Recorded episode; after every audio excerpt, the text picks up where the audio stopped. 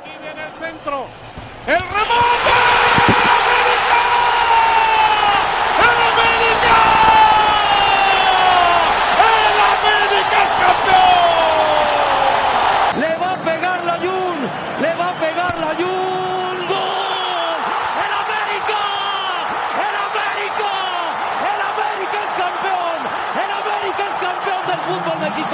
La pelota dividida, va a probar con todo, perfecto Michael Arroyo, esta puede ser de la América, la pasada, le va a pegar Arroyo, adentro era Arroyo. ¡Gol! ¡Gol! ¡De la América! ¡Explota el Estadio Azteca! Jugada de crack, jugada fantástica de Michael Arroyo. Banda, ¿cómo están? Les damos nuevamente la bienvenida a este su podcast Voces del Nido, el podcast del americanismo. Los saluda con el gusto de siempre su amigo Jess Spitia. Como podrán notar, me encuentro muy pero muy feliz y emocionado. La razón es obvia, tenemos un invitado muy pero muy especial, pero antes de presentarlo, saludo con el gusto de siempre a mi hermano Samuel Montero. ¿Cómo estás, amigo?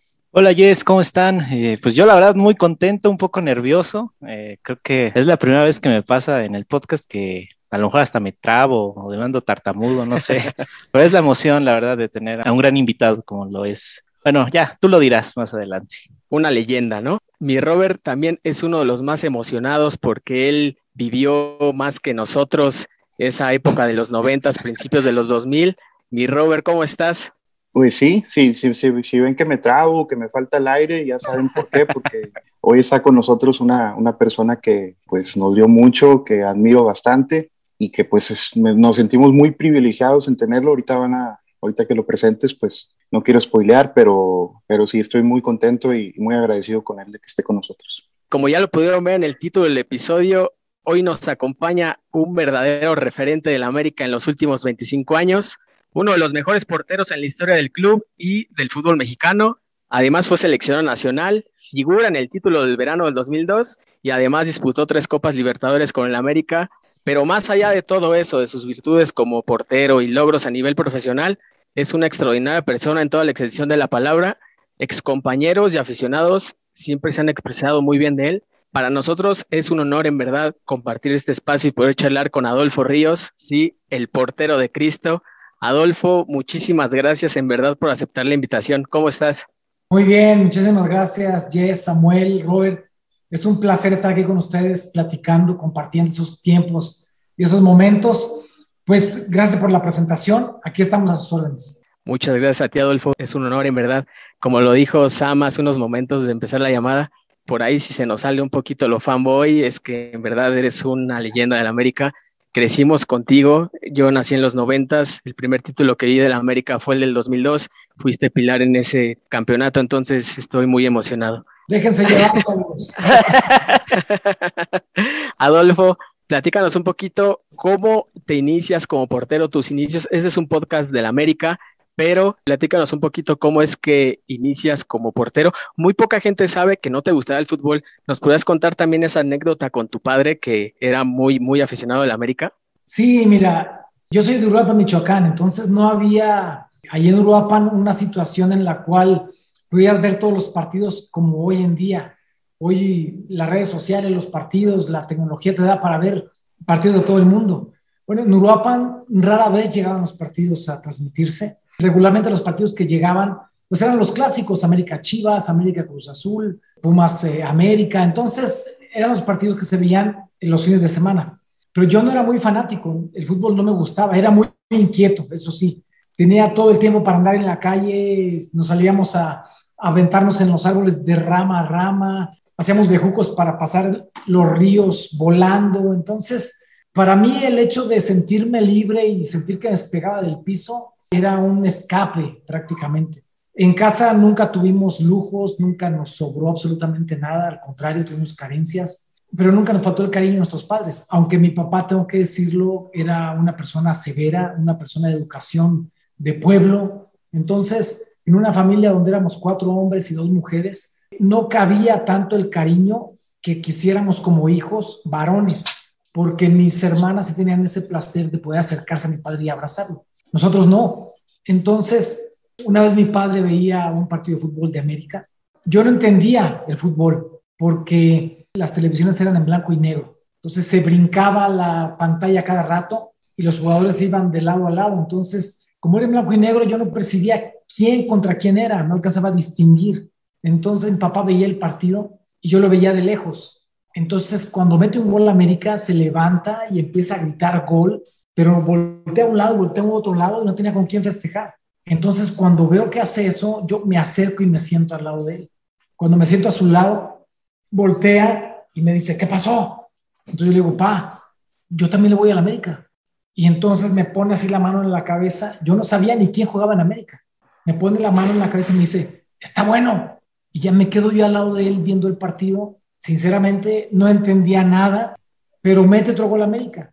Y cuando mete otro gol a América, después de un rato que estábamos viendo el partido, mi papá se levanta y cuando se levanta voltea festejando conmigo.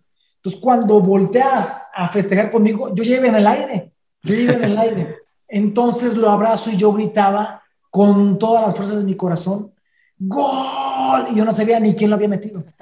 Entonces en ese momento, cuando papá me abraza festejando el gol, yo dije, pues de aquí, de aquí soy. O sea, si va a haber algo que mi papá y a mí nos una, va a ser el fútbol. Me abraza y me dice, bueno, listo, listo, y me sienta al lado. Entonces cuando yo empecé a ver cómo le hablaba a los jugadores, cómo los conocía, cómo se refería a ellos, yo dije, yo quiero estar ahí, porque si mi padre se refiere a ellos con ese respeto y esa admiración, yo quiero que me respete a mí igual y me admire a mí igual. Entonces eh, en ese momento tuve una, una situación de decir, un compromiso, un sueño, de decir, yo voy a estar ahí. Con el paso de los años, gracias a Dios lo conseguí. Entonces se podría decir que ese lazo con tu padre eh, se fortaleció más que nada por el fútbol y por el América. Así es, y lo increíble de todo es que eh, lo que hizo que yo me acercara a mi padre fue el fútbol. Y el fútbol fue lo que me alejó de mi padre y de mi familia. Porque yo siendo de Uruapan, yo debuté en tercera división a los catorce años. Entonces, desde los trece que ya entrenaba yo en Uruapan a nivel profesional, yo salí de mi casa porque tenía que estar viajando con el equipo, entrenando con el equipo todos los días.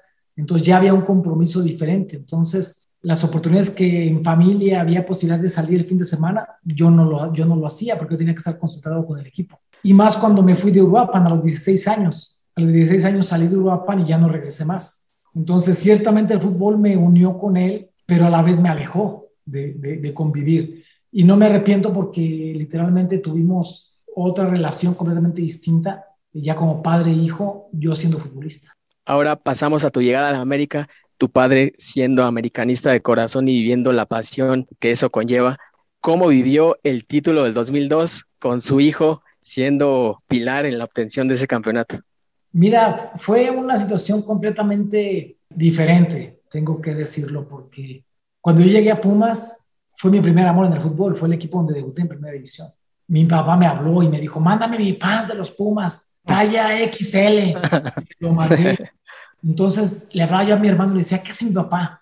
Dice, se pone su pants de los Pumas y se va al centro, se sienta en el café donde están los portales y se pone a tomar su café con el, con el pants de los Pumas donde su hijo juega. Después me voy a Veracruz, mándame el pants de Veracruz y se lo mandé. Y hacía lo mismo, se iba con su playera, su pants, a tomarse su café en el centro. Después llegué a Necaxa. En Necaxa eh, le mandé su pants y hacía lo mismo, se tomaba su café. Y en Necaxa conseguí el primer título de mi carrera, en primera división. Me quité un gran peso de encima después del título. Pero cuando yo llegué a, a América, me habla por teléfono. Me dice, me mandas mi pants, mi playera, mis tenis y mi gorra de la América. Entonces se los mandé. Y se ponía él en el centro de la ciudad a tomarse su café, este, con el pants de la América, su gorra y sus tenis y todo. Con el campeonato de la América sí fue diferente porque yo le pregunté a mi familia, eh, ¿qué hizo mi papá cuando salimos campeones? Entonces él estaba sentado en la sala con toda mi familia, viendo el partido, con todo su atuendo de la América. Y cuando mete el gol el Misionero, que en ese momento es el gol de oro, en ese momento mi papá se levantó y gritó, ¡somos campeones! Y en ese momento comenzó a subir las escaleras para irse a su cuarto eh, llorando. Entonces a papá nunca le vio llorar a nadie, porque mi padre era un tipo recio, un tipo severo, un, un macho. entonces de ese pueblo, era grande, de bigote, entonces eh, eh, es solamente en esa ocasión vieron a mi padre llorar, y fue por el campeonato. Wow, qué bonita historia. ¿Y nos podrías platicar un poquito de, de tu llegada a la América? ¿Cómo, cómo se da? ¿Quién te avisa que vas a la América? Sí, mira, yo estaba en Necaxa, ya había salido campeón con Necaxa, íbamos a comenzar la pretemporada, y era el primer entrenamiento ahí en, en Cuautitlán Izcalli. El entrenador era Raúl Arias, entonces pues llego yo, estaciono mi auto, me bajo, voy al vestidor, y sale de su oficina eh, Raúl Arias, y me dice, Adolfo, pasa a mi oficina, por favor. Ya, pasé con él, me dice, ¿sabes qué? Hoy no vas a entrenar. Espérame, Raúl, ¿cómo que no voy a entrenar? Me dice, sí, de hecho, ya no perteneces más a Necaxa. Y le digo, oye, Raúl, ¿qué está pasando? O sea, salimos campeones, este... el año pasado, y ahora me están diciendo que, que, que no pertenezco más a Necaxa. Me dice, no, es que mañana tienes que presentarte en Coapa, ahora perteneces a América. Le digo, oye, Raúl, a mí nadie me ha dicho nada. Entonces me dice, no, te lo estoy diciendo yo. Entonces saco mis cosas del vestidor, de mi casillero, me voy a mi casa, al día siguiente llego a Coapa, llego a Coapa, me dan mi uniforme de, de, de América. Cuando se abre el vestidor, de, de la puerta del vestidor, quien abre la puerta es Néstor Rafael Verdelli, el entrenador de porteros. Entonces, yo de niño era Néstor Rafael Verdelli, porque los partidos que yo veía cuando era niño, uno de los porteros de América era Néstor Rafael Verdelli. Entonces, yo me tiraba y yo decía Verdelli para un lado y Verdelli para el otro. Entonces, cuando abre la puerta me dice, Adolfo Ríos, eres bienvenido a la América. Yo soy Néstor Rafael Verdelli y soy tu entrenador de porteros. Entonces le digo, Néstor, yo sé quién eres, entonces déjame darte un abrazo. Entonces le doy un abrazo, me dice, ¿por qué? ¿Por qué? Entonces le digo, Néstor, yo de niño era Néstor Rafael Verdelli. Entonces tú para mí fuiste eh, una imagen para yo seguir luchando para conseguir ese sueño. Cuando me dan mi uniforme, entrené ese día, eh, llego a casa, pongo el uniforme en la cama, lo extiendo, lo acomodo, y le digo a mi esposa, mami, ven. Entonces, me dice, ¿qué pasó? Soy el portero de la América.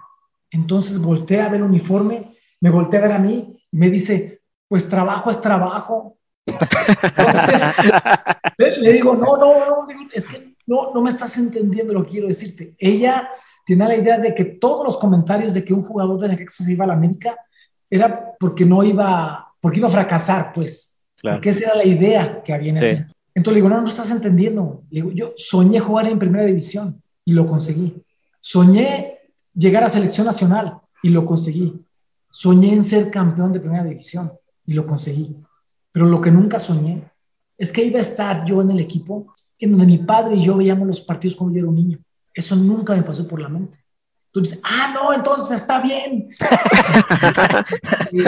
Realmente eh, sí fue para mí un... un honor, fue un placer, fue un sueño cumplido, y un sueño que llegó después, porque incluso cuando yo estaba en Necaxa, cuando estaba en Pumas, cuando estaba en Veracruz, solamente había en mi mente eh, una cosa, ganarle al América. Solamente eso me importaba en cada partido, en cada equipo que estuve. Jugar contra América para mí era ganar, y cuando llegué a América yo sabía lo que representaba jugar contra América, pero para mí llegar a América fue más allá de un sueño cumplido.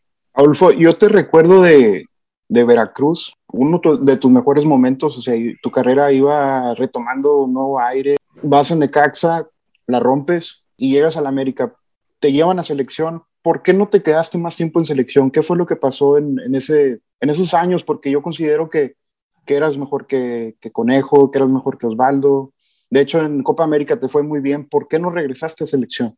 De hecho, perdón por interrumpir, Eh, ganas Citlalis consecutivos en la segunda sí, década de los noventas. Sí, sí, yo tuve la, la bendición de ganar seis Citlalis en primera división. Tuve la bendición de, de representar a nuestra selección en Copa América, en Bolivia, donde fui considerado el mejor portero del torneo. Después también en Copa América en el noventa y nueve, en Paraguay, en donde tuve una buena participación también. De haber jugado en el noventa y siete no solamente la Copa U S A, que hoy es Copa Oro, y haberla ganado. En eliminatoria mundialista, en donde calificamos al Mundial de Francia noventa y ocho, jugando yo toda la eliminatoria. Eh, la respuesta eh, es muy simple, eh, Robert. Toda la situación que, que determina un entrenador se rompe en géneros. Ese gusto por cada jugador es la intención que tiene un entrenador por llevar a los, a los jugadores que le llenan el ojo. El entrenador que, que más me llevó a selección nacional fue Bora Milutinovic. Después, cuando viene y conseguimos el, el boleto, lo conseguimos en un partido en El Salvador, en el Cuscatlán, allá ganando uno cero con gol de Luis García. Faltaban dos partidos todavía para, para que terminara la eliminatoria. Y en ese momento, al siguiente partido que jugamos en el Estadio Azteca, empatamos con Estados Unidos. La gente se molesta porque en ese entonces empatar con Estados Unidos era impensable. Sí. Empiezan a lanzar eh, cojines de todo a la cancha y eso a los directivos no les gustó y dan de baja a Bora Milutinovic. Y llega Manolo Lapuente. Al siguiente partido ya no estuve yo prácticamente. Da la lista para el Mundial y en la lista no estaba yo. Lo que te puedo decir es que eh, para mí un Mundial comienza con la eliminatoria. Si bien es cierto, no cerré ya la situación con un mundial allá, aparecen en los Panini los nombres de todos los jugadores que estuvieron en cada uno de, los, de las selecciones y yo aparezco en Francia noventa y ocho. Entonces el hecho de que una persona haya decidido que yo no iba, no quiere decir que me, me haya evitado el placer de haber conseguido el boleto y de haber participado en la selección nacional en un mundial.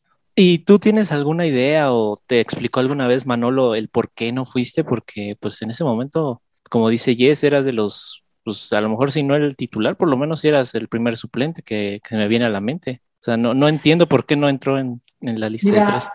Yo creo que hay, hay entrenadores que buscan las formas de sacar lo mejor de cada jugador. Esas formas puede ser que, que muchas veces al jugador no sean las que nos gustan.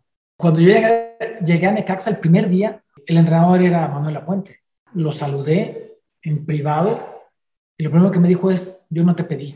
Tú no tenías que estar en este equipo. Yo tengo dos porteros que son los que van a jugar. Es la primera vez en mi vida que me imponen a un jugador. Entonces conmigo no vas a jugar. Eso fue lo que me dijo. Entonces yo le dije, profe, le agradezco su sinceridad, que sea tan directo. Yo también lo soy. Yo no pedí estar aquí, pero aquí estoy. Y no porque venga de selección, porque justo llegué de, de Bolivia. No porque venga de selección, vengo exigiendo un puesto. Usted es el que manda, tiene todo mi respeto. Si usted ve que con lo que yo hago dentro de la cancha le puedo aportar al equipo algo, usted me mete. Si no, no me meta. Entonces, muchas gracias por, por su bienvenida. Entonces, eh, así fue. Con él jugué muy poco. Cuando él se va a selección, precisamente, es cuando yo empiezo a jugar, porque se queda... Raúl Arias. Era asistente, ¿no, Raúl? Así es, es correcto. Por ahí todavía eh, pasaron algunas cosas que nunca comprendí, pero nunca pedí una explicación, porque si tú vas a una selección... no llegas y le preguntas al técnico, ¿por qué me trajiste? Claro. Y si no me llevó, tampoco llegué a preguntarle, ¿por qué no me llevó? Pasó el tiempo, me, él me, me lleva, él era entrenador en el noventa y nueve cuando fuimos a Paraguay, y voy con la selección convocado por él, a la selección nacional nuevamente. Eh, después de eso, tengo una buena participación, creo yo, y me manda a llamar después de que le ganamos a, a Venezuela tres a uno, Entonces el siguiente partido ya era semifinales. Entonces yo dije, no, pues voy a jugar. Me manda a llamar y me dice, eh, me están pidiendo la lista para la Copa Confederaciones. Y me dijo algo que nunca se va a olvidar. Me dijo, ojalá tuviera dieciocho jugadores como tú, así de profesionales. Entonces yo dije, bueno, me voy a meter en la lista. Me dice, pero voy a llevar al Conejo y a Campos. Entonces tú te vas a regresar con tu equipo, porque solamente puedo llevar a dos porteros. Me regresé con mi equipo, ya estaba yo en América. Y al siguiente año, bueno, los siguientes dos años, llega Lapuente al América. Y yo era titular. En América estaba Hugo Pineda. Y cuando llega él, lo primero que me dice es, yo era capitán en América. Me dice, en mis equipos el portero nunca es capitán. Y el portero que va a jugar el próximo partido es Hugo Pineda. Uh, Entonces, eh, te, como te dije antes, yo creo que hay entrenadores que sus formas son diferentes. Cuando, yo, cuando él llegó, yo dije, yo le voy a demostrar lo que, lo que valgo. Claro. Lo que soy, y voy a demostrar lo que puedo darle al equipo, no por demostrárselo a él, por hacerlo por el equipo y por lo que yo valgo. El siguiente partido fue en Guadalajara contra el Atlas y yo fui a la banca. Entonces Hugo Pineda en el partido se lastima, no había nadie más a quien meter, entonces entro a jugar y me fue muy bien. Después de ese partido no me volvió a, a, a mandarme a la banca, porque yo llegué a un nivel de trabajo, a un nivel que me llevó literalmente a ser mucho mejor de lo que yo pensé que podía llegar a ser, al grado de que estábamos jugando Libertadores en ese torneo, y nos reunió a varios jugadores, yo entre ellos, estaba Duilio Davino, estaba Pavel Pardo, estaba eh, Cuauhtémoc, estaban varios jugadores de, de, de peso específico, y a mí me llevó entre ellos, y nos dijo, necesito que ustedes jueguen todos los partidos, los de Libertadores y los del fútbol mexicano. Va a ser una situación complicadísima porque tenemos que estar viajando a Sudamérica y a veces llegar y jugar al día siguiente. Entonces díganme si están dispuestos porque yo los necesito dentro de la cancha. A ese grado llegó que él necesitó de nosotros y nosotros necesitábamos de esa confianza que nos estaba pidiendo. Por supuesto que le dijimos, claro que sí. Y por eso estábamos jugando, me tocó jugar los partidos de eliminatorias. Por suerte nos tocó con Morelia en Libertadores eliminarnos. Entonces no tuvimos que viajar a Sudamérica. Pero también jugamos los partidos en la liguilla. Entonces me tocó jugar todos los partidos como varios jugadores para poder llegar a la final. Yo creo que en Libertadores hubiéramos conseguido mucho más si no se suspende. Eh, sí, por el Mundial, ¿no? Se suspendió. Exacto. Exactamente. Es cuando estaba Navia, ¿no? De, de, de, refuerzo. de refuerzo. Es correcto. Entonces, después de eso, viene la liguilla del campeonato y salimos campeones. Pero literalmente yo llegué a ese nivel que él me exigió. Lo único que tengo yo eh, para el profe Lapuente son palabras de agradecimiento. Porque Adolfo, pero, era... pero ¿qué te pedía, perdón? ¿Qué te pedía Lapuente? O sea, ¿qué era lo que decía que te faltaba? O... Mira, nunca me dijo, Robert, qué me faltaba. Incluso en algún momento eh, hubo gente que se lo preguntó. Yo no lo voy a cuestionar eh, de ninguna manera. Si, si había algo que me, que me faltara, si salía mal, pues que me dijera que salía mal. Si en el juego aéreo cometí errores, que me dijera... que cometí errores, pero nunca me dijo. Entonces, aún así, esa situación eh, me llevó a mí a un compromiso de, de, de llegar a mi, a mi máximo nivel. Y eso fueron varios meses. Por eso es que en el momento en el que llegamos a la final, literalmente yo traía un nivel muy bueno. Sí. Y ese nivel lo hizo el trabajo, el compromiso y el tener que demostrar que a esas alturas yo todavía aprender, podía aprender más y, y aprendí más. Yo creo que ese título es prácticamente tuyo y de, de Patiño. Obviamente, Garritas Ortiz, muchos jugadores tenían un, un nivel, los suplentes que entraban, el Pájaro Ríos, entraban, entraban en buen momento y no, no desentonaban. Pero yo siempre he pensado que ese título, el nivel que tú traías, el nivel que traía Patiño, fue lo que los dio el título. ¿Qué fue lo que pasó? ¿Qué, qué, qué hizo Patiño? ¿Qué le dieron de comer? ¿Por qué? Porque, porque nunca, nunca volvió a ser el mismo. O sea, esa, esa liguilla, Patiño era Cuauhtémoc y Zidane juntos. O sea. Patiño, Patiño vivía en la casa club, nunca se salió de ahí. Entonces, no sé qué le daban de comer. No le gustaba, no le gustaba pagar renta. No. O sea, yo creo que el, la situación era un compromiso de liberación que teníamos todos, porque perdimos el primer partido dos a cero contra el equipo que no había recibido un solo gol en toda la liguilla. Habíamos eh, terminado el primer tiempo en el segundo partido, en el partido de vuelta. No había prácticamente para dónde hacerse. Veías un equipo compacto, un equipo ordenado, un equipo motivado. Cuando llegamos a medio tiempo, recuerdo perfectamente lo que nos dijo eh, Lapuente. Lo único que les pido es un gol. Nada más eso nos dijo. Entonces, haz de, haz de cuenta, llegamos al vestidor y todos esperábamos pues, un, un speech, De, de motivación para decir, vamos con todo. Llegó el profe, dijo, solamente les pido un gol, y terminó. Si nos hacen uno o dos más, no importa, solo les pido un gol. Y se dio la vuelta. Nos quedamos todos volteándonos a ver, vamos por un gol, vamos por un gol, pase lo que, lo que pase, vamos por un gol. Incluso cuando salimos a la cancha, me toca en la portería donde está la salida de vestidores, y pasa un personaje de Necaxa, me dice, estás en el equipo equivocado. Hoy Necaxa es campeón. Entonces le digo, no te digo el nombre. Le digo, felicidades. Le digo, si Necaxa es campeón, felicidades. Dinos, ya, Adolfo, me vas a llegar con la duda. Mandamos una sonrisa nada más y, y, y se va. Este, fue Raúl. Entonces, ok, el técnico, ¿no? De Necaxa, Raúl Arias. Así es. Entonces, con una sonrisa nos despedimos y comienza el partido, el segundo tiempo.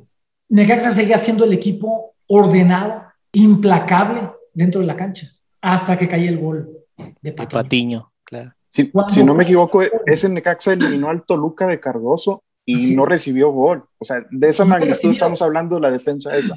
No había recibido ni un solo gol. Cuando Patiño hace ese gol, en ese momento, el estadio que estaba dormido despertó, la cancha comenzó a cimbrarse. Y cuando empezamos a voltear a ver y a festejar el gol con la gente, con todo, era una cosa irreal completamente. A la gente la veías como si estuviera levitando, con sus banderas, sus playeras, las playeras empezaron a volar para arriba. En muchas ocasiones veías, no sé si era refresco, que era lo que volaba para arriba. Pero eso cambió, porque después de eso, le veíamos la cara a los jugadores de Necaxa y ya no era la misma. Ya Raúl ya estaba parado gritándole a los jugadores. Los jugadores dentro de la cancha, lo que antes era eh, un grito de ánimo, ahora era empezar a... ¡Viva tu espalda otra vez! ¡Te ganó! Entonces cambió el entorno. Entonces esa situación... de la Puente decirnos, solamente les pido un gol, él sabía por qué lo estaba diciendo.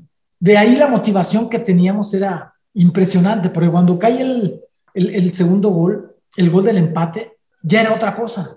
Termina el partido, nos vamos a gol de oro. Y ya la situación era completamente diferente. El ánimo... Y expulsaron a Luis Pérez, ¿no? También. Sí, entonces toda esa situación ya era una situación completamente diferente, porque entonces nosotros estábamos ya viendo... que sí podíamos ser campeones después de trece años que América no salía campeón. El, el hecho de haber ido perdiendo dos cero y que nos hubieran podido haber hecho otro gol, o en, ti, o en gol eh, de, de, de oro, que nos hubieran hecho el gol de Carlos Gutiérrez, el disparo que él hizo. Todo había terminado. Todo había terminado y hubiera sido, casi lo conseguimos. Un, Nada. Estu, estuvimos muy cerca. Pero te digo una cosa. Cuando Sague lleva el balón por, por la banda eh, derecha mía, izquierda de ellos, recorta hacia el centro y le toca el balón eh, a Carlos Gutiérrez. Uh-huh. Gutiérrez hace un control orientado y quien sale a achicarlo es Salinas, y Salinas abre las pasa piernas, por el medio. El balón le pasa entre las piernas. Yo el balón nunca lo vi, porque le pasó el balón entre las piernas. Hasta que pasó el balón entre las piernas fue que yo lo pude ver, porque Salinas me estaba tapando. Como portero puedes tener una reacción instintiva, pero esa reacción inst- instintiva es en corto. Si te la desvía alguien... o si la, te salen en corto, es instintivo, es un acto reflejo. Pero lo mío no fue un acto reflejo. Lo mío fue algo que Dios, Dios ya tenía ordenado en ese partido. Yo me di cuenta que el balón pegó en mi mano cuando el balón hace contacto con mi, con mi guante. En ese momento me di cuenta que había atajado el balón. Nunca pensé, nunca sentí, nunca vi, nunca reaccioné a ese balón. Hasta después de que el balón me había pegado en la mano. Cuando el balón me pega en la mano, incluso en las tomas, yo volteo a ver quién me había jalado, porque no fue una situación mía. Cuando sucedió eso, en ese momento, yo voy caminando hacia la portería y dije, vamos a ser campeones. Ahí supe que íbamos a ser campeones. Pasa otra jugada y hacemos un gol que anula el árbitro. Por eso cuando el misionero hace el gol del campeonato, a mí me queda lejos, por supuesto, claro. Pero yo veo... cómo el balón rebota, pero yo no sabía si el balón había rebotado adentro de la portería o afuera. Entonces yo por eso todavía estaba, cuando todos salen corriendo a festejar, yo no festejé, volteé a ver al árbitro y estaba yo viendo al árbitro caminando hasta que el árbitro hace, se acabó. En ese momento empiezo a correr, mis compañeros habían corrido donde estaba el misionero, uh-huh. Y yo salí corriendo al lado contrario, yo salí a otro lado, porque yo estaba festejando aquel que nos había dado la victoria, donde yo lo había sentido cuando hice esta, esa tajada. Cuando yo iba corriendo alrededor de la cancha, ver a la gente después de trece años llorando en la tribuna, literalmente llorando de alegría en la tribuna, fue una situación irreal, fue, una, fue un milagro ver a tanta gente sintiendo y abrazando ese campeonato como si estuviera dentro de la cancha, porque quien nos dio esa fuerza fue la gente. Esa tajada te encumbró en la historia del América porque, literal, si entra ese balón, no sabemos cuántos años más hubieran pasado para que el América hubiera sido campeón de liga. Y como dices, alguien te estiró la mano y tú eres muy devoto. Tu fe creo que también ayudó mucho para obtener ese título. Y por algo te dicen el arquero de Cristo. ¿Nos podrías decir por qué? Porque hay dos versiones más o menos. La gente Yo tengo una. Chiques, por la forma en que salías a tapar los disparos con los brazos abiertos. Hay otra versión que alguien te puso un apodo. Sí, que esa es la verdadera. La verdadera, ok. Y, cuando yo estaba en Necaxa, eh, después de un partido ahí en el Estadio Azteca, eh, me encontré a Enrique Bermúdez. el perro Bermúdez, volteó y me dijo, Adolfo, brother. Entonces, imagínate, en el, en el túnel donde sales del vestidor, un grito del perro Bermúdez con el otro que... Entonces, le dije, ¿qué pasó, Enrique? Me dice, ¿te gustó el apodo que te puse? Volteo y le digo, ¿cuándo me lo pusiste? Ahorita en el partido. Le dije, Enrique, yo estaba jugando. Entonces, me dice, no, brother, te va a encantar, te puse el arquero de Cristo. Enrique eh, sabía que, que, que yo soy cristiano, porque cada fin de año, en Navidad, de su programa de radio me llamaba por teléfono para yo dar un mensaje, un mensaje de agradecimiento por la familia, de agradecimiento a Dios. Le dije, Enrique, si me hubieras puesto el siervo de Cristo, el servidor de Cristo, hubiera sido suficiente. Me pones el arquero de Cristo, ¿qué voy a hacer ahora para que no me hagan gol? Entonces, le dije, muchas gracias. Ese, ese apodo rebasó el nombre. Ese apodo rebasó lo que yo soy. Ese apodo ha sido para mí, desde que él me lo puso, un compromiso. Ha sido una protección y ha sido una disciplina en mis valores. Porque Adolfo Ríos puede equivocarse y puede fallar, pero el arquero de Cristo no puede fallar en sus valores y en sus principios. Entonces eso para mí ha sido un regalo del cielo y, y, y comprobar nuevamente de que estar tomado de la mano de la fe, y hablo de la fe, no hablo de religiones, de la fe de cada uno, en lo que cree, ese es el camino que todos debemos llevar. Además de Verdelli, ¿quiénes son los porteros que tú admiraste? O sea, se habla mucho de Marín, de Pablo Larios, pero yo quiero escuchar desde tu voz, ¿a quién, a quién tú admirabas? Mira, voy a hacer una eh, cronología. Cuando yo era niño, yo veía a Néstor Verdelli, veía a Paco Castrejón, veía a Pajarito Cortés, eh, veía a Rafa Puente, eh, veía a Orbañanos y veía a Miguel Marín. Después de eso, cuando yo estaba en Uruapan en tercera división profesional, me mandaron una carta porque había un cronista de México que iba a narrar los partidos de Uruapan cada quince días. Él, su nombre de cronista era Fray Pedro de Gúbar, en paz descanse. Y él tenía un gran respeto y un gran cariño por mí, como yo lo tenía por él. Y un día me dijo, te traje algo. Y me dio una carta. Y en esa carta decía, Pepe, porque yo soy José Adolfo, entonces en Uruapan toda la raza me conoce por Pepe. Me decía, Pepe, sé del compromiso que quieres buscar para sobresalir en el fútbol. Y sé que sueñas en llegar a ser portero de primera división. Recuerda que eso se consigue con disciplina, con trabajo y con mucho sacrificio. Espero algún día encontrarme contigo en un partido de primera división para comprobar lo que hoy me están diciendo. Tu amigo Nacho Rodríguez. Nacho Rodríguez ya era eh, seleccionado nacional. Cuando yo veo esa carta la pongo al lado de mi cama y todos los días, yo estaba en la secundaria. Entonces todos los días que tenía que ir a la secundaria y de ahí irme a entrenar, la veía. La leía todos los días. Pasaron los años y llegué a primera división con Pumas. Y en un partido de la Azulgrana, Nacho Rodríguez estaba enfrente con Atlante. Yo no le dije nada hasta que terminó el partido. Ganamos uno cero ese partido y me fue muy bien. Entonces, cuando ya todos estaban saliéndose, yo empiezo a acercarme a donde iba él. Porque recuerdas que las entradas del vestidor están en media cancha. Me acerco y le digo, Nacho, tú voltea. Me dice, Adolfo, felicidades. Y me saluda. Entonces, cuando me saluda, yo no le solté la mano. Entonces voltea, me voltea a ver así, me dice, ¿qué pasó? Nacho, quiero agradecerte. Me dice, ¿por qué? Me dice, porque hace mucho tiempo, hace muchos años, tú mandaste una carta que decía esto y le recité la carta. Entonces cuando estoy recitando la carta, me voltea y me dice, no me digas que eres tú. Le dije, soy yo, Nacho, y quiero agradecerte porque esa carta, no sabes lo que me motivó para poder llegar a primera división. Me dio un abrazo y tuve la bendición de que después fue mi entrenador en Necaxa. Cuando llegué a, a Selección Nacional en una ocasión, del entrenador de porteros de Selección Nacional era Miguel Marín.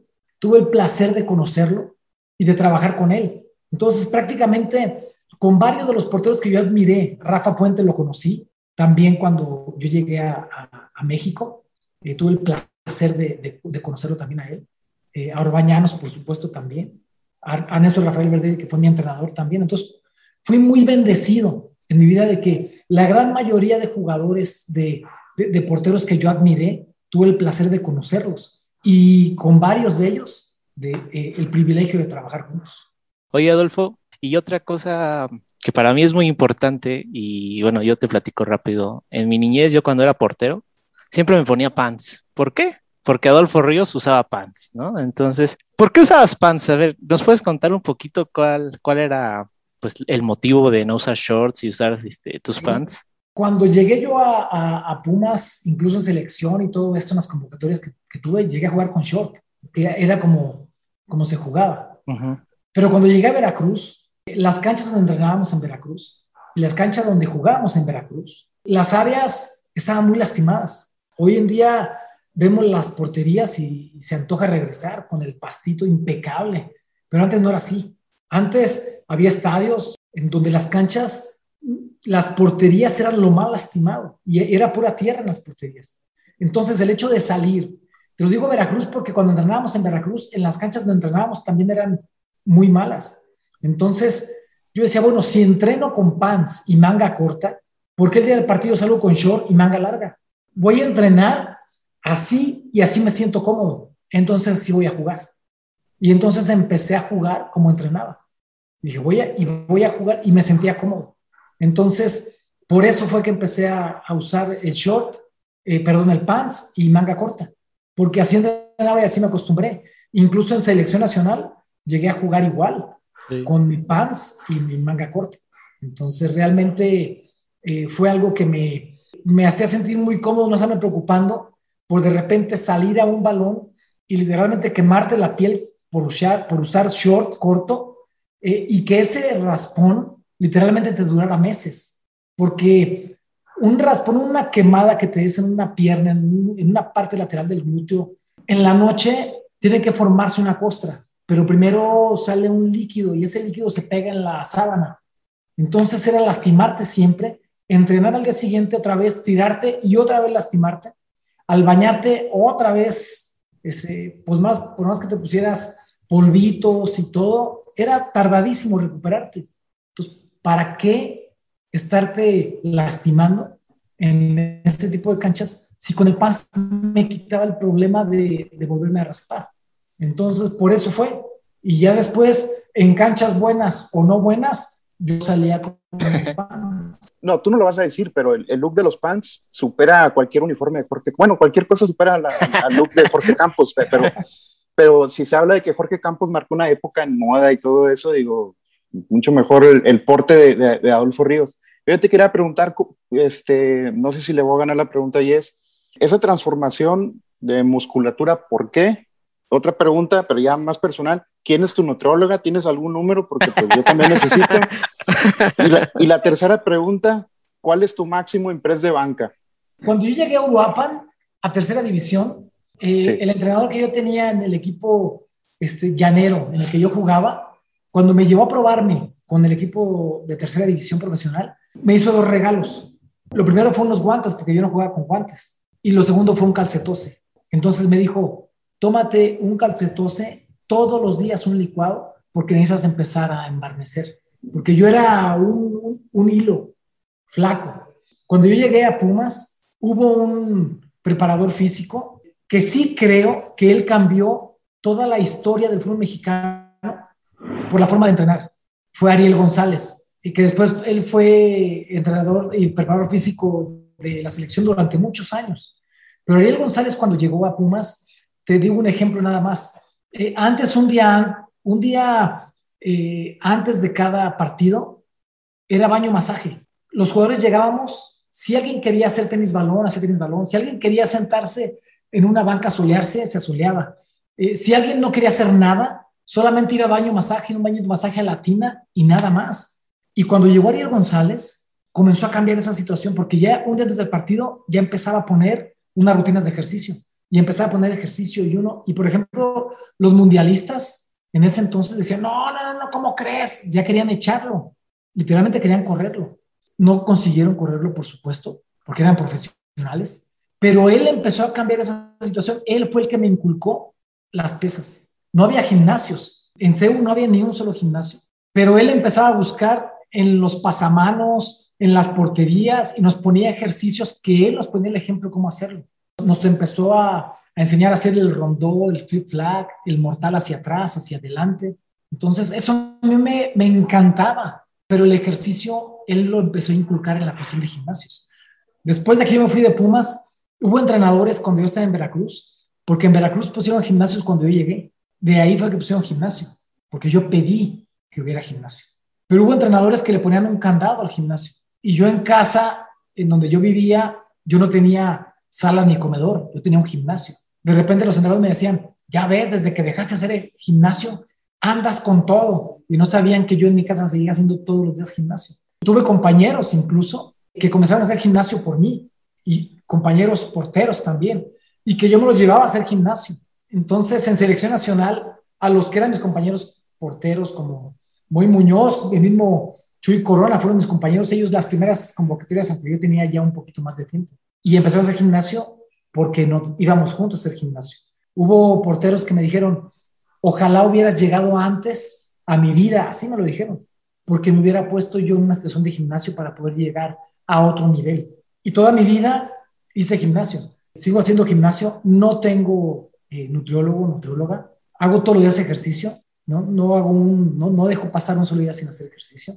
En la situación de, de lo que puedo levantar, eh, Robert, ya cambió mi rutina. Ya no es como era antes, que yo ponía bench press, eh, podía ponerme los dos de veinticinco más los dos de quince. Sí era una situación de peso este, fuerte, eh, pero eso ya cambió, porque hoy en día lo que tengo y lo que hago es más repeticiones y lo que hago es manejo de cuerpo. Sigo haciendo barras, sigo haciendo lagartijas, sigo haciendo fondos, eh, sigo haciendo sentadillas, eh, hago muchas repeticiones y eso es lo que me ha mantenido. Te lo digo y te voy a decir por qué.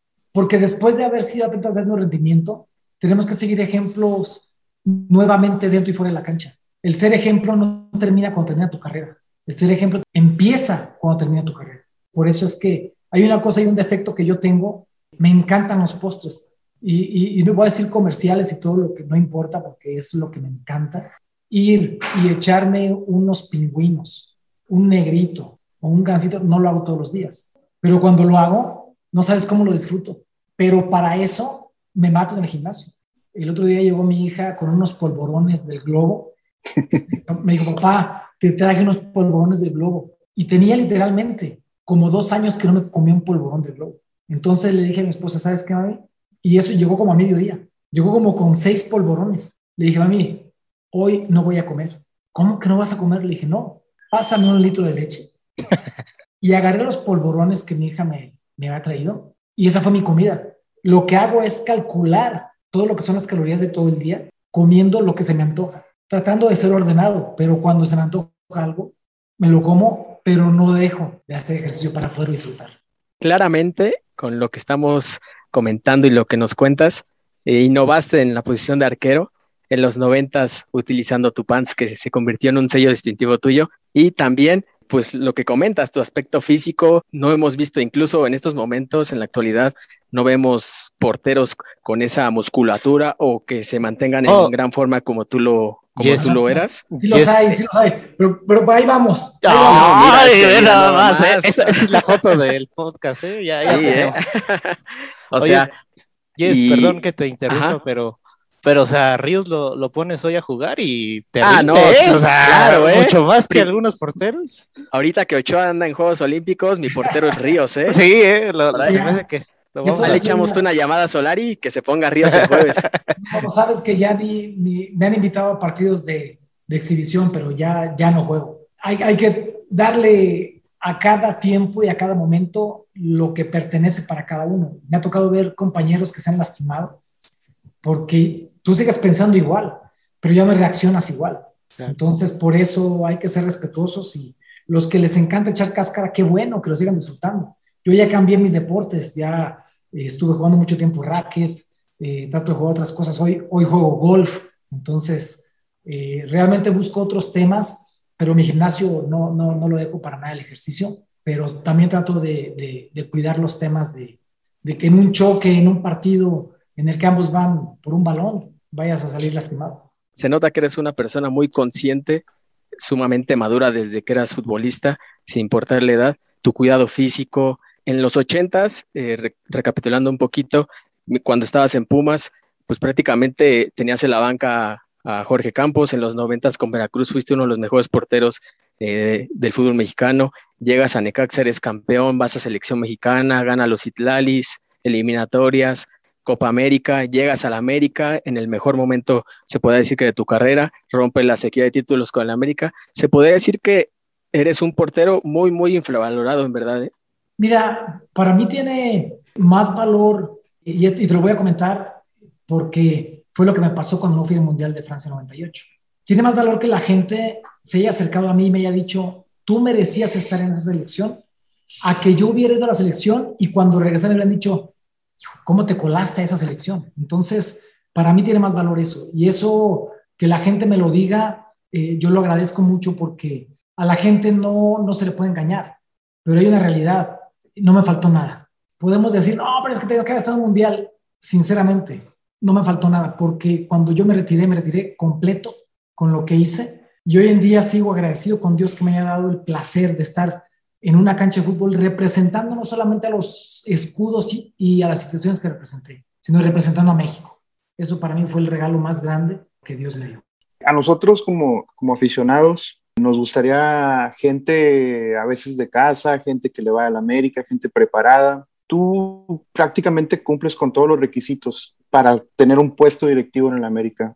¿Te ha llegado alguna vez una oferta? ¿Te interesaría en un futuro alguna? Yo sé que tú eres muy respetuoso y no vas a decir, sí me gustaría ya, pero ¿te gustaría en un futuro algún puesto directivo en el América?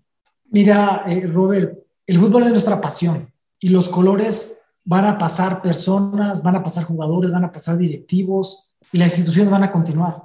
Seguir en el fútbol es un honor y seguir en los equipos que tú representaste es doblemente un honor. Eh, estamos en este momento en, en otros temas, no ha llegado un, ninguna propuesta, pero no quiero yo proyectarme, ni quiero yo ponerme de ninguna manera, porque quienes están en su momento eh, tendrán que responder a lo bien o a lo no bien, y eso es su momento y para todo hay un tiempo. Entonces, no quiero postularme para nada de ninguna manera, pero siempre eh, se va a mantener una luz encendida para una u otra cosa, y digo otra cosa porque esa otra cosa son las cosas y proyectos que nosotros seguimos manteniendo fuera del fútbol. Sí, y a mí me sorprendió mucho que estuvieras en Querétaro y digo, ¿por qué, por qué gente como Adolfo, gente seria, gente identificada con el americanismo, ¿por qué no están en la América? Yo sé que tú no vas a decir nombres, pero gente como Ordiales, gente como Baños, este, incluso Lapuente, yo siento que, yo sé que tú lo respetas mucho, pero yo siento que estuvo mucho tiempo después de que terminó para mí su ciclo, o sea, no debió seguir tanto tiempo. Digo, ¿por qué, por qué a veces no le llegan las oportunidades a gente que pues, está preparada, que está educada, que, que es seria? Y a mí sí me sorprendió mucho eso de que pues tú en Querétaro y nosotros con Ordiales o con, con otra gente que pues para mí no hicieron buen trabajo, o sea, pero bueno, este, ojalá algún día pues tú veas que los tiempos sean, sean los adecuados, pues este es ahí en Cuapa. Muchas gracias por tu comentario, gracias. Oye Adolfo, y, a, y hablando un poquito de tu etapa como directivo de, de Querétaro, yo sé que este es un podcast del América, pero sí te quería preguntar, porque tú trajiste a Ronaldinho, ¿verdad? Bueno, en tu gestión se trajo a Ronaldinho, ¿no? Mira, en mi gestión sí, pero yo no, yo no, no hice nada. No fue, no fue. Ah. Haz de cuenta. Eh, y esto es un tema que me, que me preguntan mucho, pero yo no tengo nada que esconder. Uh-huh. O sea, a final de cuentas, eh, la verdad nos hará libres. Yo me enteré que iba a llegar eh, Ronaldinho eh, tres días antes de que llegara él. Entonces, yo siendo el encargado de la cuestión deportiva. Claro. Y quiero dejar bien claro este tema. Eh, los dueños son los que lo decidieron. Y eso tiene todo mi respeto. Porque los dueños son los que pagan. Los dueños son los que deciden en esa situación. Entonces, como yo no me enteré de eso, sinceramente te lo digo, o sea, yo no lo había traído. Porque tú okay. tienes que tener un jugador que deje una escuela. No solamente dentro de la cancha, sino fuera de, fuera de ahí. ¿Qué le vas a dejar tú como legado a los jugadores jóvenes? A lo que representa una institución, a los que no solamente van a llegar y se van a ir, a los que van a continuar en el equipo. Por eso es que yo no lo hubiera hecho. Lógicamente los dueños lo hicieron con todo su derecho, ellos son los que pagaron y los que hicieron que viniera, pero cuando yo me enteré de eso, eh, yo presenté mi proyecto al término del torneo, y en ese proyecto no estaba Ronald. Ni él, y, ni el técnico, ni algunos de, los, de las gentes que estaban en ese momento en la directiva. Entonces, cuando me dijeron que no aceptaba mi proyecto, no pasa nada, esto es fútbol, yo agradezco mucho la oportunidad que me dieron, entonces yo doy un paso de costado. Dejamos las puertas abiertas siempre, ¿eh? Entonces, eh, pero decidí salir. Pero en esa situación, repito, que hayan traído gente de gran calidad me parece muy bien, pero para mí hay cosas mucho más importantes que tienes que dejarle a los jugadores, que son los valores. Y en esa situación, tristemente, hay jugadores que no, que no los tienen. Que no cumplen, claro. Aprovechando ahorita que mencionas eh, esto de los valores en el fútbol, eh, en el presidente de la América hay un caso, el de Renato Ibarra. Sabemos lo que pasó el año pasado con su pareja. Eh, ¿Tú qué piensas de ese tema? Parece que se va a quedar en el equipo, está ahí la duda de que si se va, se queda, no le, no le han encontrado acomodo. ¿Tú cómo ves el tema de Renato Ibarra? Mira, hay muchos temas muy complicados que no me gustaría tocar, porque acá estamos hablando de situaciones que yo me encontré cuando llegué como directivo, en donde había eh, jugadores extranjeros que no estaban en el equipo y que el equipo pagaba por ellos una cantidad grande porque seguían con contrato en el equipo. Esa situación está pasando también y sigue pasando en muchos equipos. Tristemente en América está sucediendo, que hay jugadores que tienen que irse y América paga un porcentaje alto porque tienen un contrato firmado con América. Claro. Es un jugador que va a ser un contrario tuyo y tú estás pagando y el equipo a donde se va solamente paga el diez por ciento o el quince por ciento del sueldo. Pues es un tema complicado. Por eso no quiero meterme y enfocarme tanto en lo que es la situación de los manejos, porque yo no estoy enterado de quién fue quien lo trajo y en qué condiciones lo trajo. Y como no estoy enterado de eso, no puedo opinar al respecto. Lo que sí te puedo decir es que América es mucho más grande que situaciones de que tenga que estar un jugador si no cumple con los valores necesarios de ser una imagen, una situación que la gente pueda seguir y que pueda respetar lo que un código de conducta en el equipo tiene. Porque si tú no respetas tu código, no respetas al escudo. Si no respetas al escudo, no respetas a la institución. Si no respetas a la institución, no respetas a su afición. Entonces, va mucho más allá de cómo juegas. Va mucho más allá de eso. Por eso es que para mí tiene que ver todo lo que representas, porque al final de cuentas ellos van a llegar y se van a ir, pero la institución va a continuar. Perfecto. Y hablando un poquito del América actual, pues como sabemos, Paco Memo Ochoa regresó después de mucho tiempo al club. A ti te tocó vivir la época de su debut, eh, precisamente cuando eh, en el último año, me parece que de tu estadía en América, de tu última etapa como profesional, él es cuando emerge. Desde chavo, me imagino que ustedes compartían a lo mejor vestidor, compartían entrenamientos. ¿Tú le veías eh, ese, pues no sé, esa, ese instinto diferente, eso de que él va a ser un buen portero? Eh, ¿Tienes alguna anécdota que nos quisieras compartir? Sí, mira. Quien, quien le vio todo eso fue Néstor Rafael Verdelli. Cuando yo llegué a América, conocí a Memo, él estaba en Fuerzas Básicas, pero quien llevaba a entrenarlo con primer equipo era Néstor. Quien vio esa calidad y ese nivel fue Néstor. Ya después, eh, cuando él asciende a primer equipo y comienza a trabajar con nosotros y a viajar con nosotros eh, y todo, por supuesto que tenía una gran calidad. Y, y se veía eh, a leguas que iba a llegar a ser un gran arquero. Terminó superando por mucho Eh, a los que en ese entonces estábamos por encima de él. Te estoy hablando de, de, de porteros como Hugo Pineda, eh, como Cristian Martínez, como Adolfo Ríos, y él superó por mucho a los que estuvimos de, delante de él. Entonces, eso es un placer. Es un placer porque eh, el hecho de no haber contribuido, porque él se lo ganó, eh, y, y quien, repito, merece todo el reconocimiento es Néstor. Pero lógicamente el trabajo que él hizo y la camaradería que tuvimos nosotros como, como porteros, dándole consejos en la medida de lo posible, porque si yo daba un consejo, no lo daba porque yo lo hiciera, lo daba porque me lo, me lo habían dado a mí y porque me, a mí me había dado resultado. ¿Tienes algún consejo a Paco Memo que nos gustaría que nos compartieras, que nos pudieras compartir? Mira, te voy a contar una anécdota, no, no un consejo, porque okay. si, si yo te digo un consejo, algo que yo le pude haber dicho, Eh, van a decir que gracias a mí él consiguió eso, no es así. Eh, él lo consiguió por todo lo que él se entregó y todo lo que él trabajó. Claro. Cuando yo llegué a América y empezamos a convivir con los porteros, yo les dije, ¿saben qué? Vámonos a los porteros de antaño de América. Vámonos a un Rafa Puente que traía el cabello largo. Entonces vamos a dejarnos crecer el cabello. Entonces estaba Hugo Pineda, estaba eh, Beto Becerra, estaba Cristian Martínez y estaba Memo. Les dije, los junté a todos, les dije, ¿saben qué, chavos? Nos vamos a dejar crecer el cabello. Y enseguida todos dijeron sí. Yo vi que, que Memo así, agachó un poquito así la, la, la cabeza. Le dije, a ver, chavo, ven para acá. Le dije, ¿quieres ser portero de América? Me dice, sí. Le dije, entonces tienes que dejarte crecer el cabello. Y él traía el cabello bien cortito. Entonces, me dice, es que eh, mi papá no va a dejar. Le dije, mi hijo, ¿acaso papá soy yo? Entonces, le dije, no te preocupes, yo voy a hablar con tu papá.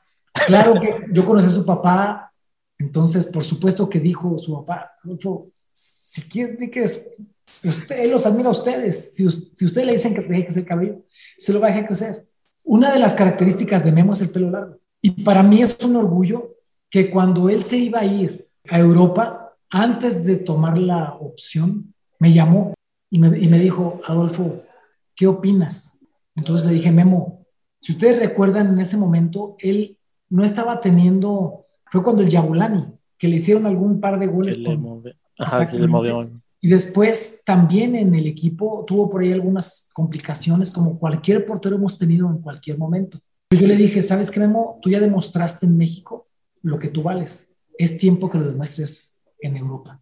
No ha habido un portero mexicano que sea titular en primera división en Europa. Ha habido en otros lugares, en Europa no, en primera división. Es tiempo de que vayas a picar piedra. No importa el equipo que vayas, pero tienes que salir de México para que demuestres lo que tú vales. Tomó la mejor decisión porque él ya lo tenía definido. Y se fue y consiguió prácticamente ser en la historia de nuestro fútbol como porteros, abrir esa puerta de jugar como titular en primera división en Europa. Entonces eso es un legado y una jerarquía que se ganó allá para regresar después con, con una jerarquía y una calidad y una, y una madurez mucho mejor que con la que se fue. Oye, Adolfo, yo creo que yo no hubiera podido ser portero del América, ¿verdad? Sí. Hoy en día existe todo, mi estimado. No, pero pues, pues me iba a sentir ya ves, muy... Ya, ya ves a Javier Aguirre, a Javier Aguirre ya hasta pelo le salió. Existe todo para que puedas jugar con rastas. A, a lo mejor el Conejo Pérez me decía, vente para acá, acá todos de ratas, ahí sí era yo. Claro.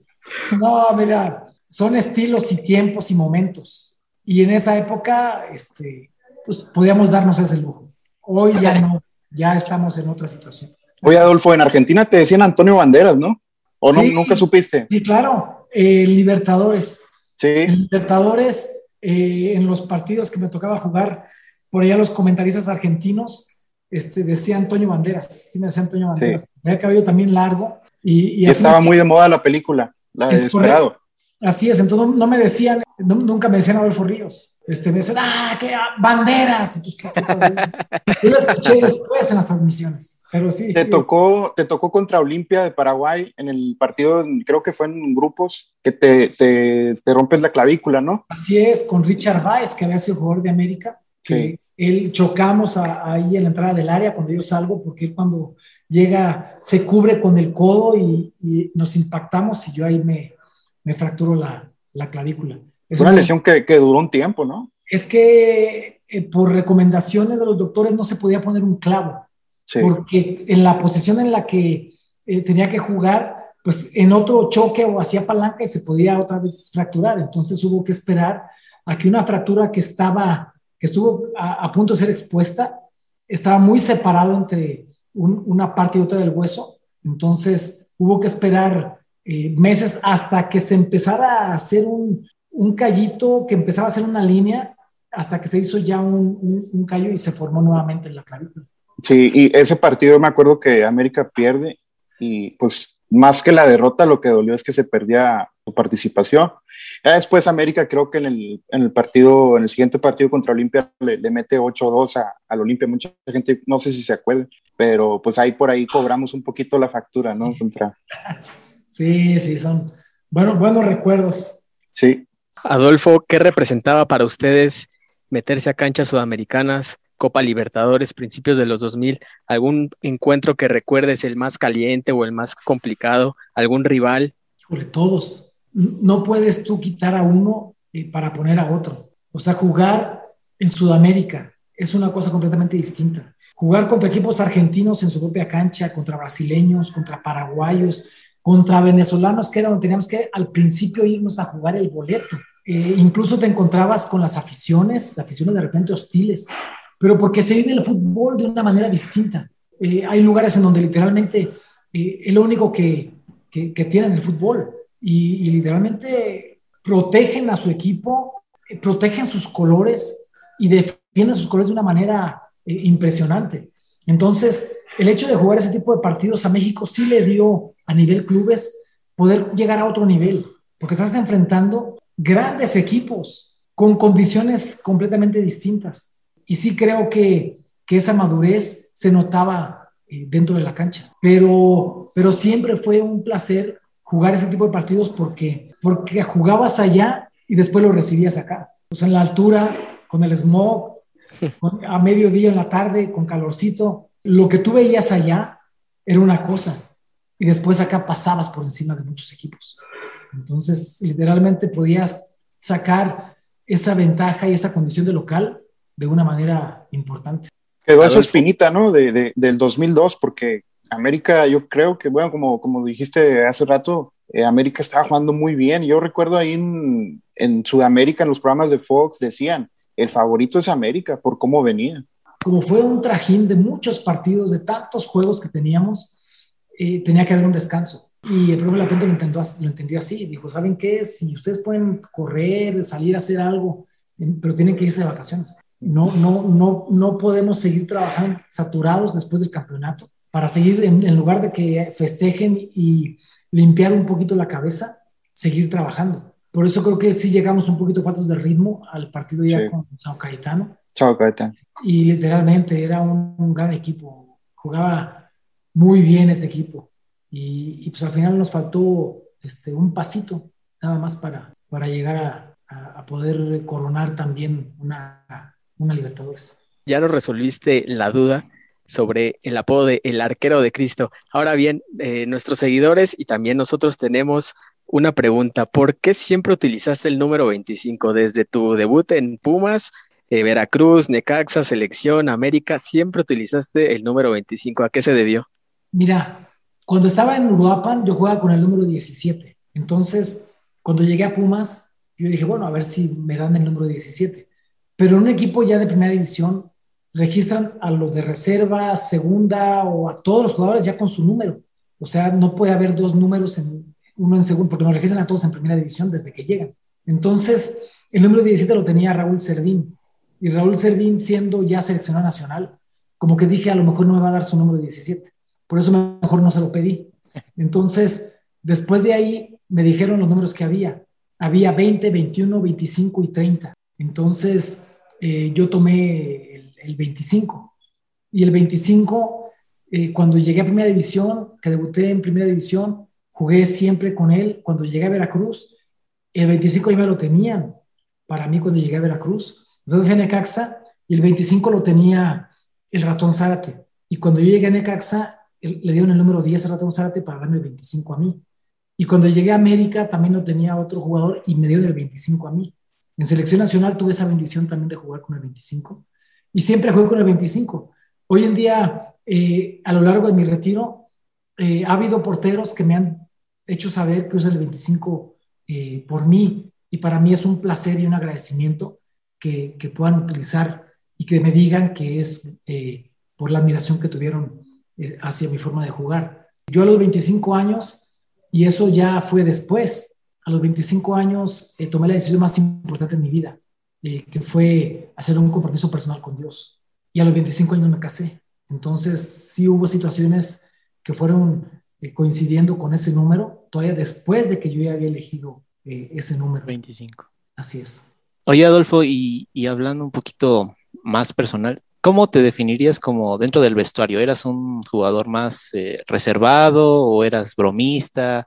¿Eras de los que se la pasaba molestando a todos o, o más callado en ese sentido? ¿Cómo, cómo te defines? Pineda, tuvimos a Hugo Pineda, como te comenté, semanas pasadas, sí, sí. Y nos contó que eres un, un gran compañero, que se juntaba mucho contigo y que eran muy, muy pegados y unían mucho al vestidor. Hacíamos de todo, y, pero lo hacíamos bien. en una ocasión los porteros era un tema completamente diferente. Estamos locos. Entonces, no tanto como Hugo Pineda, pero siempre nos protegíamos entre nosotros. Entre, entre bromas y todo eso nos protegíamos siempre. Y cuando de repente alguien eh, se comenzaba a burlar en un entrenamiento, cuando nos hacía gol y empezaba a gritar y a burlarse y todo esto, terminaba el entrenamiento y terminaba en el jacuzzi. El jugador. Entre los porteros lo agarramos y lo llevábamos al jacuzzi. Siempre hacíamos algo juntos cuando de repente querían burlarse eh, en broma, ¿no? Con nosotros. Y un día estábamos en la cancha, los porteros estirando, Néstor Rafael estaba al lado nuestro, y estábamos Beto Becerra, estaba Cristian Martínez, Hugo Pineda, Memo y yo, todos estábamos estirando. Y de repente se empezó a cimbrar así la cancha, y estaba al lado de nosotros Néstor, y Néstor empieza a caminar y se va. Y cuando volteamos, vemos que vienen los treinta jugadores corriendo contra nosotros. Y entonces nos agarraron en el piso, nos patearon, nos golpearon. Entonces yo trataba de mover, unos encimados, no hombre, eran nalgadas, pellizcos, golpes, de todo. Y entonces volteo yo y, y, y veo a Hugo Pineda riéndose. Yo gritaba, ¡ah! Nomás volteaba. Entonces Hugo Pineda voltea y me dice, me dice, parejita, parejita, nada más fíjate bien quiénes son.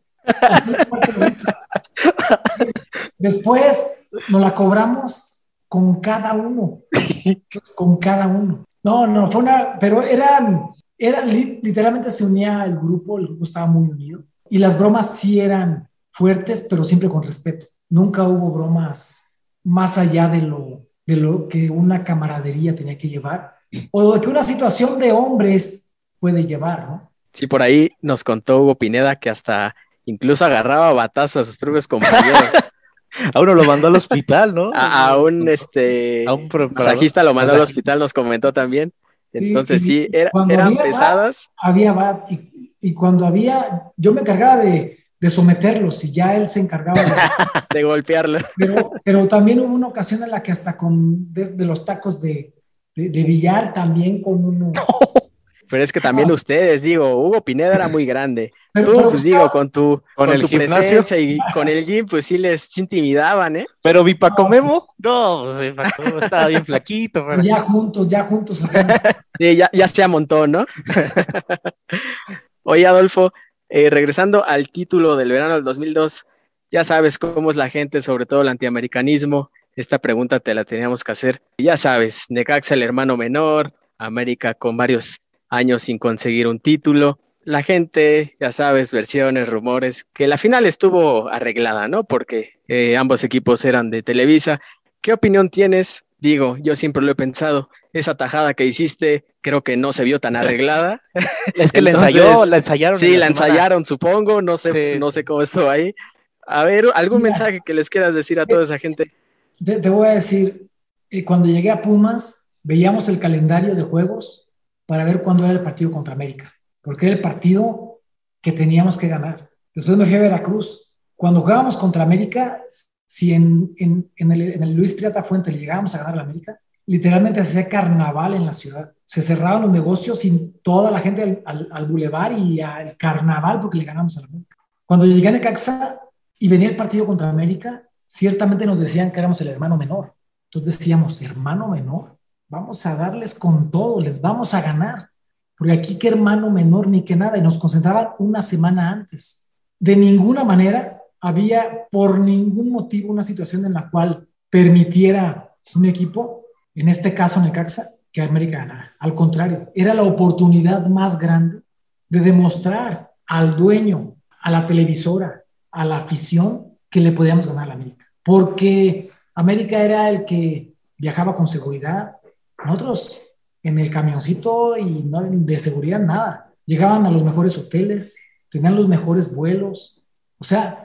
Literalmente sí había una situación de diferencia, cómo viajaba un equipo a cómo viajaba el otro. Entonces, sinceramente, cuando era contra América, decía, vamos a dar todo para ganarle a América. Entonces, cuando fue la final, por supuesto que la misma sensación que tenían en ese momento, ¿Te imaginas tú a un Zague jugando contra América? Lo que hubiera gozado él si hubiera ganado a la América. Cualquier otro jugador igual.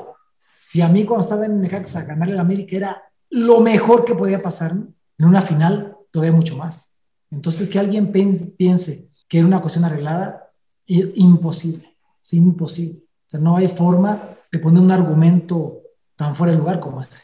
Sí, claro. Eh, hay versiones sin fundamentos. La gente nunca fundamenta. Siempre son opiniones que se hacen en la cabeza, como en prácticamente todos los títulos de la América que dicen que son arreglados o comprados. Oh. Si el América tuviera la liga amañada, pues seríamos campeones cada año, ¿no? Supongo. Es correcto. Eh, Ojalá. Son, son gente que pues escucha, y con todo respeto, pues a Faitelson, a José Ramón, a todos esos comentaristas que pues lo único que hacen es incendiar redes sociales o incendiar este con sus comentarios eh, dentro de la televisión. Y está bien, es parte. Es parte de... Ajá, sí, sí, sí. Hay gente, literalmente, que gracias a eso ¿Cómo? tienen el reconocimiento que tienen hoy en día. Claro. Entonces hay gente, incluso actualmente, que de repente se hicieron americanistas para poder tener una situación completamente diferente, poder defender a la América de lo que representa.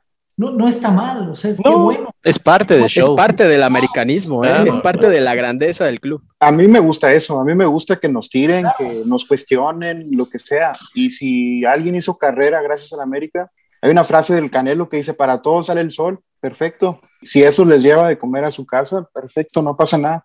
Sí, Adolfo, antes de que se me olvide, porque yo sé que tu tiempo es valioso, no te quiero quitar, no te queremos quitar más tiempo. Diego Negrete me pidió saludos, me pidió una mentada, no, por respeto a ti no podemos. Claro. Este, pero un saludo a, a Diego Negrete. Este, Alex Escalante me dijo que, que te ama y que te admira inmensamente. Gracias. Este, Beto, Beto Díaz, eh, gran amigo, también dice que que te mande besos, andan muy cariñosos todos, pero pues así, así me escribieron por Twitter. Dice, mándale besos al gran Adorri. Eh, Kevin Ramos dice que te salude, y Javier Mendoza dice que si le puedes mandar un, Javier se llama, que si le puedes mandar un saludo a su señor padre Javier Mendoza. Por supuesto que sí, don Javier, un abrazo fuerte, seguramente es americanista, está del lado correcto, un abrazo fuerte y que Dios lo bendiga. Oigan, pues agradecerles muchísimo, chavos, muchas gracias, porque gracias a ustedes nos da la posibilidad de llegar a mucha gente que regularmente no podríamos llegar, y más en los tiempos que vivimos. Entonces, el esfuerzo que ustedes hacen nos brinda esa posibilidad de poder convivir y retomar esas alegrías y esos fracasos también que el fútbol nos ha dado y que la misma vida nos da. Entonces, felicitarles, agradecerles, y a toda esa gente que, que, que nos va a ver o que nos está viendo, pues todo mi respeto, mi agradecimiento, y, y decirles que es la primera, pero esperamos que no sea la última. Entonces, gracias, Adolfo. Muchísimas, muchísimas gracias, gracias. Por la invitación a su programa, gracias. Y que Dios me los bendiga mucho. Este, bueno, Adolfo, ya, ya para despedirnos, este, yo tenía nada más dos saludos. Primero es para mi papá, que te admira mucho, si le puedes mandar un saludo, este, se llama Víctor Montero. Un abrazo, y además de todo, que estemos platicando con su hijo ahora, un placer, saludos a la familia y que Dios los bendiga. Y también para una persona que me pidió saludos, que se llama Mayra Hernández, este, si le puedes mandar un saludo también. Sí, Mayrita, muchas gracias, eres americanista. También. Muchas sí. amiga, a ti. Sí. Y pues muchísimas gracias por estar con nosotros, la verdad es que ha sido un privilegio, un placer estar con un arquero que yo considero que está en el top tres de mis arqueros favoritos de la América en toda la historia, bueno, en todo lo que yo he vivido al menos. Eh, la verdad ha sido un enorme privilegio, me siento muy orgulloso de estar aquí platicando contigo, eres una persona, eres un excelente portero, yo no tenía duda de eso, pero la persona con la que hoy conviví es todavía mucho más grande, muchísimas gracias, y cuando quieras, esta es tu casa, eh, sabemos que este, pues, es complicado a veces los tiempos y todo, pero muchísimas gracias de verdad por aceptar nuestra invitación, y, y pues nada, esperemos que, que le vaya bien al América, ¿no? Ah, una última pregunta que te tenía rápido, ¿tú te consideras americanista, verdad? O sea, ¿eres americanista en el corazón? Desde o... niño. Sí, ok. Desde niño. Sí, porque pues desde algunos niño. Tenían... Cuando eres profesional no puedes, yo nunca le dije a qué equipo le iba, uh-huh. ni cuando jugué en el América. Ok. Cuando llegué a América... tampoco dije que le iba a la América. O sea, porque hay un respeto por las instituciones. Claro. Hay un respeto por las aficiones. Hasta que me retiré, que me preguntaron, ¿a qué equipo le ibas de niño? Le iba a la América. Perfecto. Pues muchísimas gracias, Adolfo, gracias. Por, por, por tu tiempo, y esperemos que la hayas pasado muy bien como nosotros. La claro verdad. Sí. Gracias. Adolfo, antes de despedirnos, no quiero dejar de pasar la oportunidad para agradecerte muchísimo. Desde que te contacté, te portaste muy amable conmigo. Eso te lo agradezco demasiado. En redes sociales pusimos que te íbamos a tener de invitado. La gente se volcó, que eres un histórico. Lo que, la gente lo sabe, como dijiste. A las personas no se les puede engañar, a la afición sabe lo que un futbolista hizo por el América en este caso. Excompañeros tuyos, Hugo Pineda nos habló maravillas de ti, eh, leían la Biblia juntos, compartían eh, vestidor, todas las anécdotas que nos contó contigo, se llevaban muy bien. Y personas que han tenido, aficionados, la oportunidad de eh, tomarse una foto contigo, de estar algunos minutos eh, contigo, dicen lo mismo. Adolfo, siempre una persona muy amable, ya sea en algún restaurante que lo llegamos a ver, eh, yendo al club, eh, a las afueras de los estadios. O sea, Adolfo Ríos, además de ser un portero histórico del Club América del fútbol mexicano, es una extra, extraordinaria persona, en verdad. Te agradecemos muchísimo que hayas estado con nosotros. Tus anécdotas me hicieron enchinar la piel, la de tu padre, el título del verano del dos mil dos. O sea, me emocionaste muchísimo. Adolfo, en verdad, un placer que hayas estado con nosotros. Al contrario, Jess, al contrario, Sam, Robert, muchísimas gracias a ustedes. Estamos a la orden. Un placer haber estado con ustedes. Cuídense mucho. Muchas gracias. Muchísimas gracias. gracias. Hasta luego. Hasta luego. Y pues bueno, amigos, eso fue todo. En verdad disfrutamos muchísimo esta plática y esperemos que ustedes también.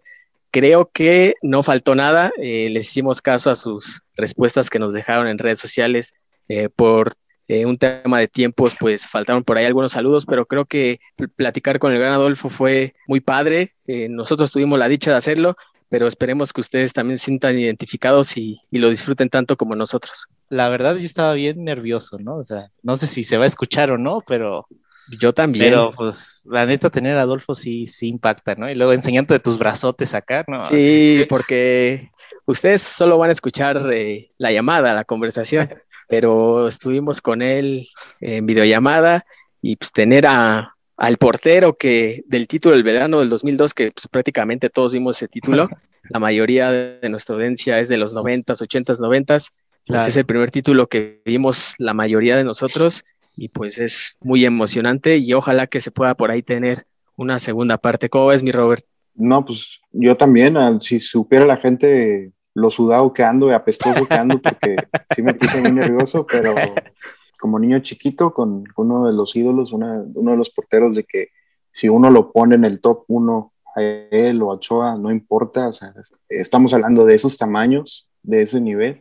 Ojalá sigamos teniendo invitados así. Este, yo, si, si es el único invitado importante que vamos a tener, yo ya me voy por bien servido, porque así ya es. Tengo con qué contarle a mucha gente que, que convivimos con Adolfo Ríos. Estuve con Adolfo Ríos, ¿no, mamá?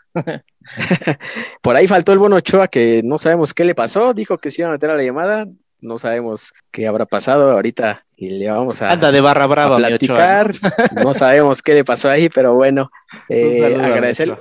Agradecerles muchísimo su sintonía. Ya lo dijo mi buen Robert, trataremos de tener esta clase de invitados para ustedes. Y si no, pues nosotros acá le vamos a dar. El torneo ya va a empezar, empieza este jueves. Van a tener el podcast postpartido analizando lo que fue el debut de la América contra Querétaro.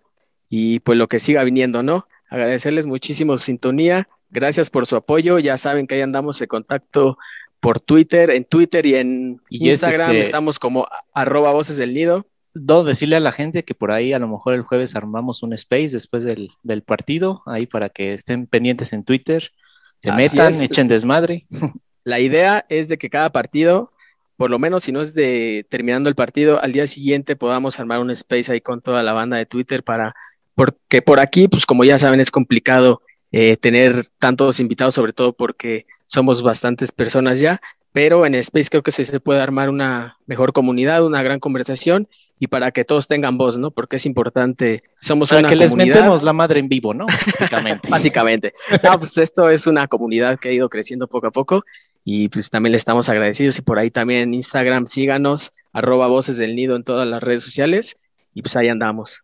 Eh, cuídense mucho, y se viene el debut de la América. Hasta la próxima. Bye.